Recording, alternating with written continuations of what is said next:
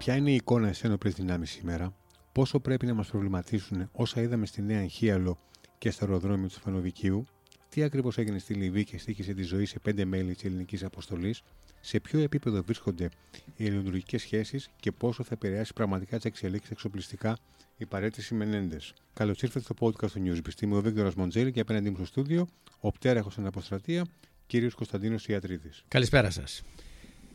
Οι ελληνικέ ένοπλε δυνάμεις είναι θωρακισμένες; Κοιτάξτε, η απάντηση είναι ναι. Μετά από 15 χρόνια αδράνειας ή απραξίας αν θέλετε, αυτή την περίοδο, τα τέσσερα τελευταία χρόνια, ναι, αρχίζουν και εξοπλίζονται και φτάσαμε στο σημείο να έχουμε σήμερα 18 ραφάλ μέχρι τον Ιούνιο του 2024 θα έχουμε τα 24 ραφάλ, δηλαδή μια πλήρη μοίρα. Έχουμε 13 Viper που έχουν εκσυγχρονιστεί και στο τέλος του χρόνου θα έχουμε άλλη μία περίπου μοίρα Viper. Θα έρθουν σε δύο χρόνια οι Μπελαρά και βεβαίως το 2027 θα παραλαμβάνουμε και τις Μπελαρά. Επομένως αρχίζουμε και αποκτούμε υπεροχή έναντι της Τουρκίας και αυτό το ξέρει πολύ καλά και δεν το λέμε μόνο εμείς, το λένε οι ίδιοι αναλυτές της Τουρκίας και το έχουμε ακούσει πολλές φορές, το γράφουν κάποιοι στρατιωτικοί αν θέλετε αναλυτές από την Τουρκία ότι οι ισορροπίες έχουν αλλάξει υπέρ της Ελλάδος, τα Ραφάλ είναι ο φόβος και ο τρόμος, για φανταστείτε πριν α, από κάποια χρόνια εάν η Τουρκία δεν έπαιρνε, δεν έκανε αυτό το ολέθριο σφάλμα ο Ερντογάν και δεν έπαιρνε τους S400, αυτή τη στιγμή θα είχε τουλάχιστον δύο μοίρες F-35. Οπότε καταλαβαίνετε τι Ερντογάν θα είχαμε απέναντί μας. Θα μιλάμε Ένα... για διαφορετικές Ακριβώς. Έναν αδιάλακτο Ερντογάν, έναν πιο επιθετικό Ερντογάν. Επομένως, οι ένοπλες δυνάμεις της Ελλάδος ενισχύονται, η αποτρεπτική μας ικανότητα ενισχύεται και βεβαίως και το όταν έχεις ισχυρές ένοπλες δυνάμεις έχεις και ένα κύρος στη χώρα σου και βεβαίως χωρίς αξιόμαχες ένοπλες δυνάμεις και χωρίς εξοπλισμούς δεν υπάρχει άμυνα. Και αυτό που είναι το σημαντικό είναι όταν έχεις αξιόμαχες ένοπλες δυνάμεις, όταν είσαι ισχυρός στο πεδίο, τότε είσαι ισχυρός και στο τραπέζι των διαπραγματεύσεων. Το ότι μέχρι τώρα ο Ερντογάν δεν τόλμησε να κάνει οποιαδήποτε επιθετική κίνηση εις βάρος της χώρας μας, είναι ο λόγος το ότι η Ελλάδα πλέον είναι εξοπλισμένη και αρχίζει πλέον και αναβαθμίζει ακόμη περισσότερο και ενισχύει την αποτρεπτική της ικανότητα. Πάμε λίγο σε δύο γεγονότα που διαδραματίστηκαν πριν λίγο καιρό, έχουν σχέση με το στρατό και συζητήθηκαν πάρα πολύ. Η εμπειρία σας είναι μεγάλη. Θα θέλαμε να μας δώσετε και τη δική σας εξήγηση. Ε, το καλοκαίρι, ανεξέλεκτη φωτιά στο Βόλο, έφτασε μέχρι την αποθήκη των, των πυρομαχικών στη Νέα Αγχίαλο. Εκεί είδαμε εκρήξει πυρομαχικών και προληπτικέ μετακινήσεις αεροσκαφών. Η ερώτηση είναι, ε, δεν υπάρχουν πρωτόκολλα ασφαλείας που θα έπρεπε να ενεργοποιηθούν ώστε να μην γίνουμε μάρτυρες τέτοιων γεγονότων τι πήγε τόσο στραβά; Κοιτάξτε, η φωτιά ήταν περίπου στην Αγχίαλο. Από εκεί και πέρα οι άνεμοι ήταν τόσο ισχυροί, αλλάξανε την πορεία της φωτιάς και πήγε προς την Αγχίαλο στο αεροδρόμιο και πολύ περισσότερο πλησίασε το χώρο των πυρομαχικών. Ο χώρος των πυρομαχικών φυλάσσεται, έχει συστήματα ασφαλείας, εκεί υπάρχουν αποθήκες πυρομαχικών που είναι πακτωμένες και με τσιμέντο και έχουν συστήματα πυρόσβεσης όπου εκεί υπάρχουν αυτά τα όπλα τα οποία είναι ευαίσθητα και ακριβά. Υπάρχουν όμως και κάποιες βόμβες οι οποίες εξεράγησαν, οι οποίες είναι πέριξ των άλλων αποθηκών προς τις περιφράξεις οι οποίες είναι σε κάποια υπόστεγα όπως ακριβώς προβλέπεται από τα πρωτόκολλα και εκεί είναι βόμβες χωρίς τους πυροσολίνες πάνω σε κλίνες που να είναι έτοιμες ανα πάσα στιγμή όταν θα υπάρξει μια κατάσταση να φορτωθούν. Αυτές οι βόμβες εξεράγησαν όταν οι φωτιές πλησίασαν έξω από το σειρματόπλεγμα με αποτέλεσμα η θερμοκρασία η οποία αναπτύχθηκε να προκαλέσει την έκρηξη της μίας ή της δύο ή της τρεις ε, ε, βόμβες και να έχουμε όλα αυτά τα οποία είχαμε. Αυτό που θα πρέπει να πούμε είναι ότι τα πυρομαχικά ή ο χώρος των πυρομαχικών με ευθύνη του διοικητού των μονάδων θα πρέπει να αποψηλώνονται, να καθαρίζονται και να υπάρχει μια ζώνη πυροπροστασίας τόσο μεγάλη που να μην επιτρέπει τη φωτιά να πλησιάσει τα πυρομαχικά. Από ό,τι λένε ε, και από ό,τι φάνηκε ήταν ότι κάποιος χώρος των υπερομαχικών έξω δεν είχε καθαριστεί καλά. Αυτό είναι θέμα διοικητού και ε, θα πρέπει να ακολουθούνται όλα τα πρωτόκολλα. Από εκεί και πέρα το πόρισμα το οποίο διέταξε ο υπουργός έχει βγει, δεν ξέρουμε πολλά πράγματα. Αυτό που ξέρουμε είναι ότι ο διοικητής έφυγε από τη μονάδα και πήγε προς το ΑΤΑ για να γίνει η ΕΔΕ και ε, από ό,τι φαίνεται κάποια πράγματα δεν έγιναν αυτά που έπρεπε σύμφωνα με τα πρωτόκολλα και ε, τις, τους κανονισμούς και τις διαταγές ασφαλείας. Λίγες εβδομάδες μετά, επί, ε, κατά τη διάρκεια της κακοκαιρίας Ντάνιελ, που έπαιξε κυρίως στη Θεσσαλία, είδαμε πολλά προβλήματα και στο αεροδρόμιο του Στεφανοβικίου, με ελικόπτερα να βρίσκονται μέσα στα νερά. Είναι κάτι που συμβαίνει; Όχι. Ξέρετε κάτι, την ευθύνη σε μια μονάδα την έχει πάντοτε ο διοικητής. Και μάλιστα εφόσον υπήρξαν και υπήρξαν κάποιες προειδοποιήσεις από τους μετεωρολόγους ότι αναμένονται ισχυρά καιρικά φαινόμενα, όπως ήταν ο Ντανιέλ, θα έπρεπε ο διοικητής της μονάδος, κατόπιν αδείας βέβαια του αρχηγού του ΓΕΣ ή του ΓΕΘΑ, να απογειώσει τα ελικόπτερα και να τα πάει σε άλλο εναλλακτικό αεροδρόμιο όπως είναι η Λάρισα ή ακόμη και στην Αχίαλο. Αυτό δεν έγινε.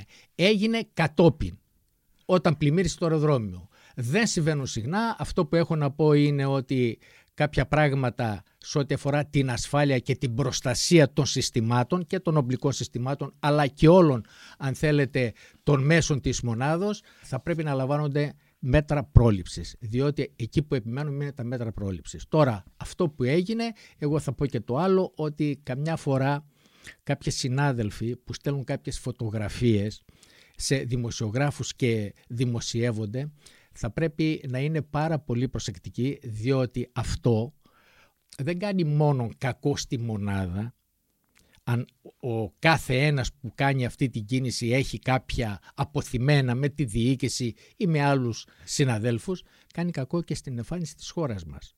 Μα θα μου πείτε δεν θα έπρεπε, κοιτάξτε, ναι θα έπρεπε και εγώ πιστεύω ότι μέσα από μια επικοινωνία των δημοσιογράφων με την ηγεσία να πούνε ποιο είναι το πρόβλημα, ναι, και αν φταίει ο διοικητής, ναι, να υποστεί τις κυρώσεις, αλλά από την άλλη ό,τι αφορά μονάδες, άμυνα ή οτιδήποτε άλλο θα πρέπει να είμαστε πάρα πολύ προσεκτικοί διότι ή αυτά που λέγονται δημόσια ε, διότι δεν μας παρακολουθεί μόνο η Τουρκία μας παρακολουθούν και οι άλλες πρεσβείες και σχηματίζεται μια άσχημη εντύπωση για, την, ε, για τη χώρα μας.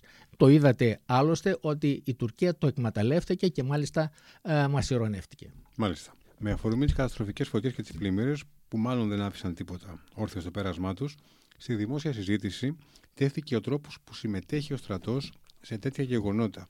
Οι συνθήκες, όπως βλέπουμε όλοι, έχουν αλλάξει. Μήπως θα έπρεπε να αλλάξει και ο ρόλος του στρατού εν καιρό ειρήνης στην αντιμετώπιση των φυσικών φαινομένων; Κατά τη γνώμη σας, θα μπορούσαν τα σώματα να έχουν ένα πιο ενεργό ρόλο; Να πούμε το εξής.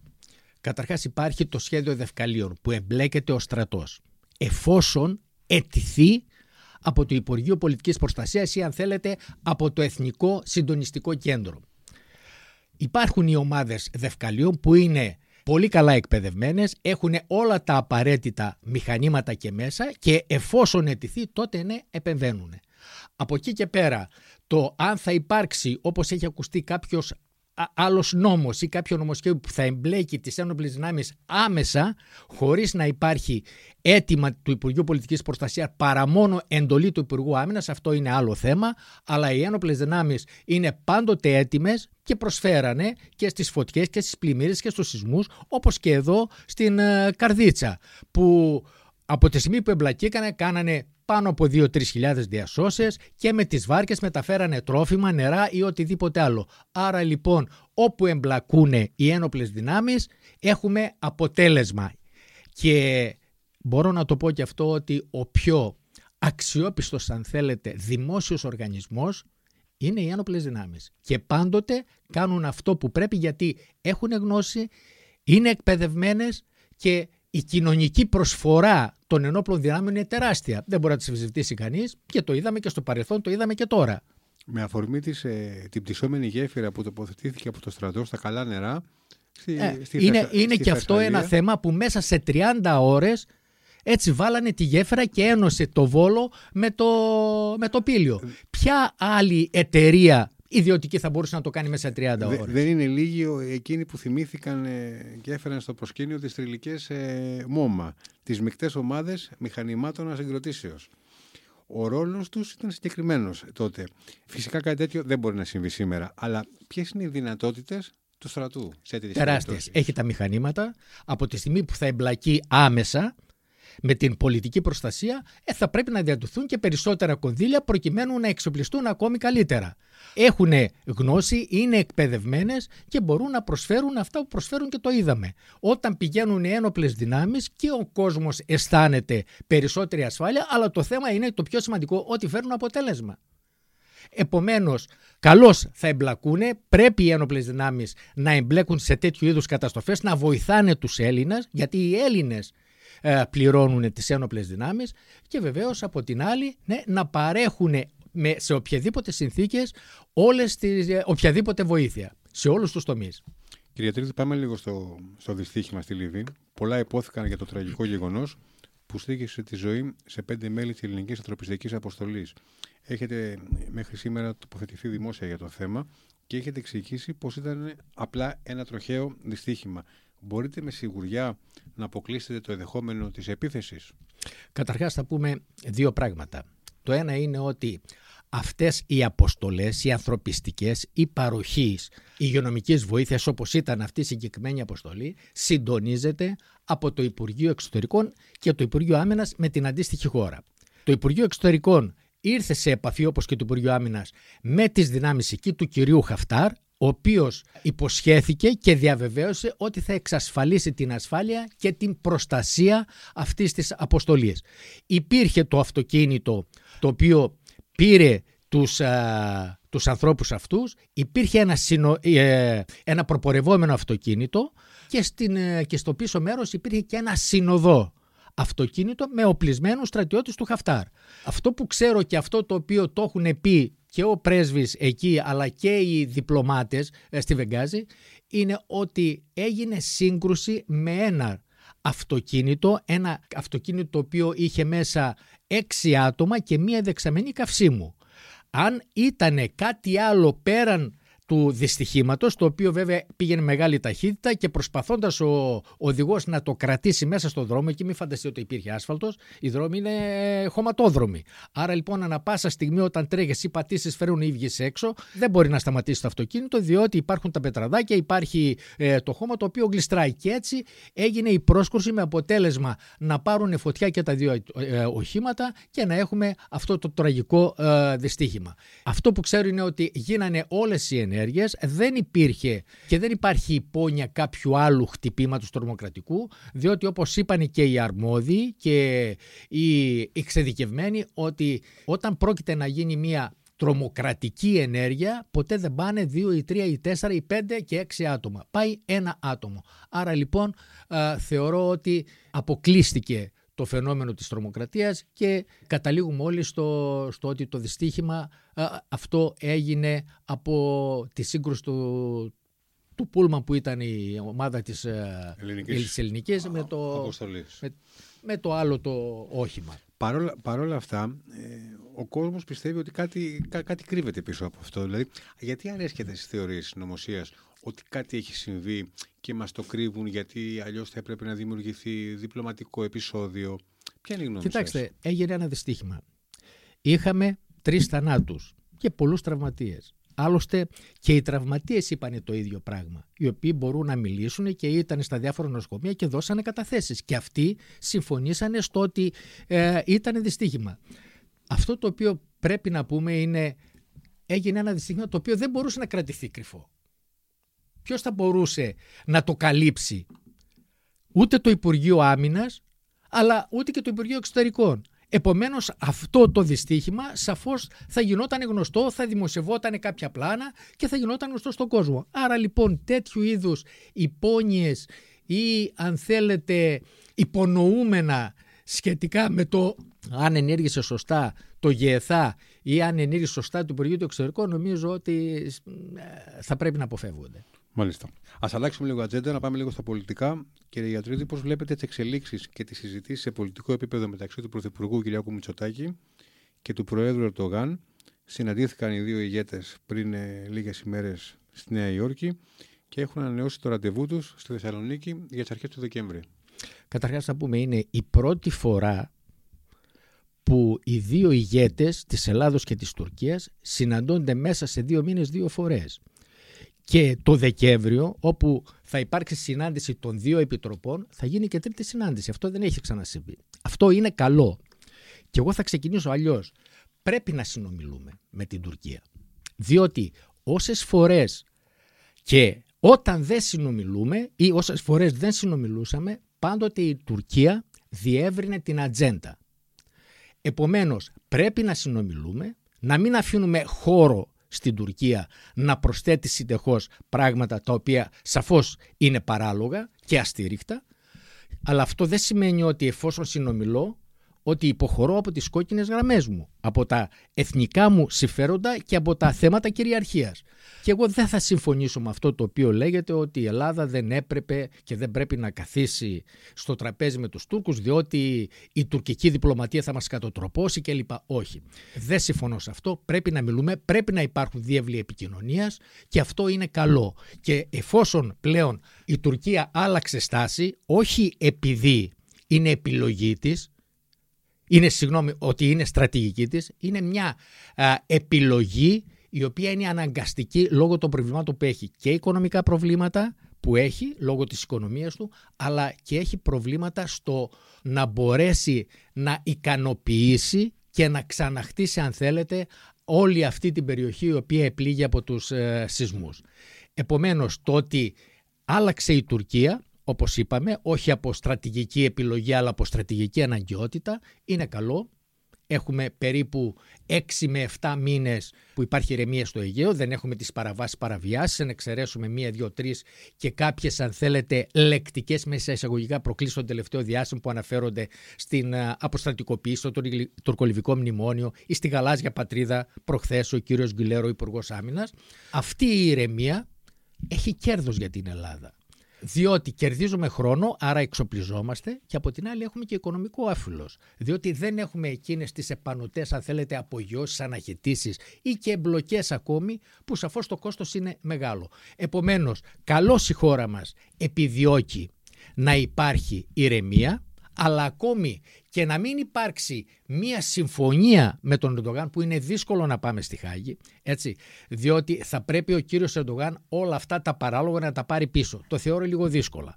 Αλλά ακόμη και να υπάρξει ένα plan B ή αν θέλετε ένα πλαίσιο συνεργασίας σε άλλα θέματα πέραν αυτών των ουσιοδών ζητημάτων που αφορούν θέματα κυριαρχίας, νομίζω είναι προς όφελος της Ελλάδας διότι θα εξοικονομήσουμε περισσότερο ακόμη χρόνο, αλλά το κυριότερο για μένα είναι ότι θα έχουμε ένα κτίσιμο σχέσεων με την Τουρκία που θα είναι δύσκολο για τον Ερντογάν να επανέλθει στην προτέρα κατάσταση αυτή των ακραίων προκλήσεων. Επομένως, αυτή τη φορά γίνεται σε ανώτερο και ανώτατο επίπεδο. Αυτό είναι θετικό. Βέβαια, δεν κρατάμε μεγάλο καλάθι, είμαστε πάρα πολύ επιφυλακτικοί. Αυτή τη στιγμή προσπαθούμε να κερδιθεί η εμπιστοσύνη, γιατί ο κύριος Ερντογάν άλλα λέει μέσα, άλλα λέει έξω και το έχουμε δει, είναι δύο Ερντογάν, ένας του εσωτερικού, ένας του εξωτερικού και ειδικά στο εσωτερικό όταν γυρίζει αρχίζει πάλι τα ίδια προκειμένου να απευθυνθεί στο εθνικιστικό του κοινό.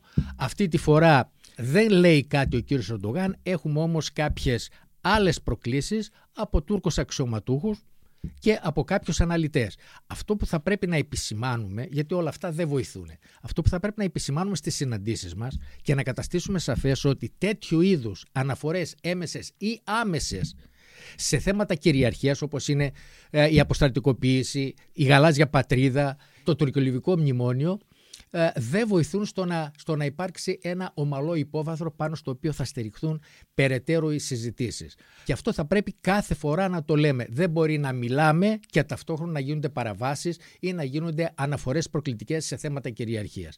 Είναι ένα θέμα, θα δούμε πώς θα εξελιχθεί. Η πραγματική, αν θέλετε, διαπραγμάτευση κανονική θα αρχίσει 16 Οκτωβρίου με την Υπουργό, την κυρία Παπαδοπούλου και τον αντίστοιχο, όπου εκεί θα είναι η πολιτική ατζέντα και θα δούμε πώς θα εξελιχθεί.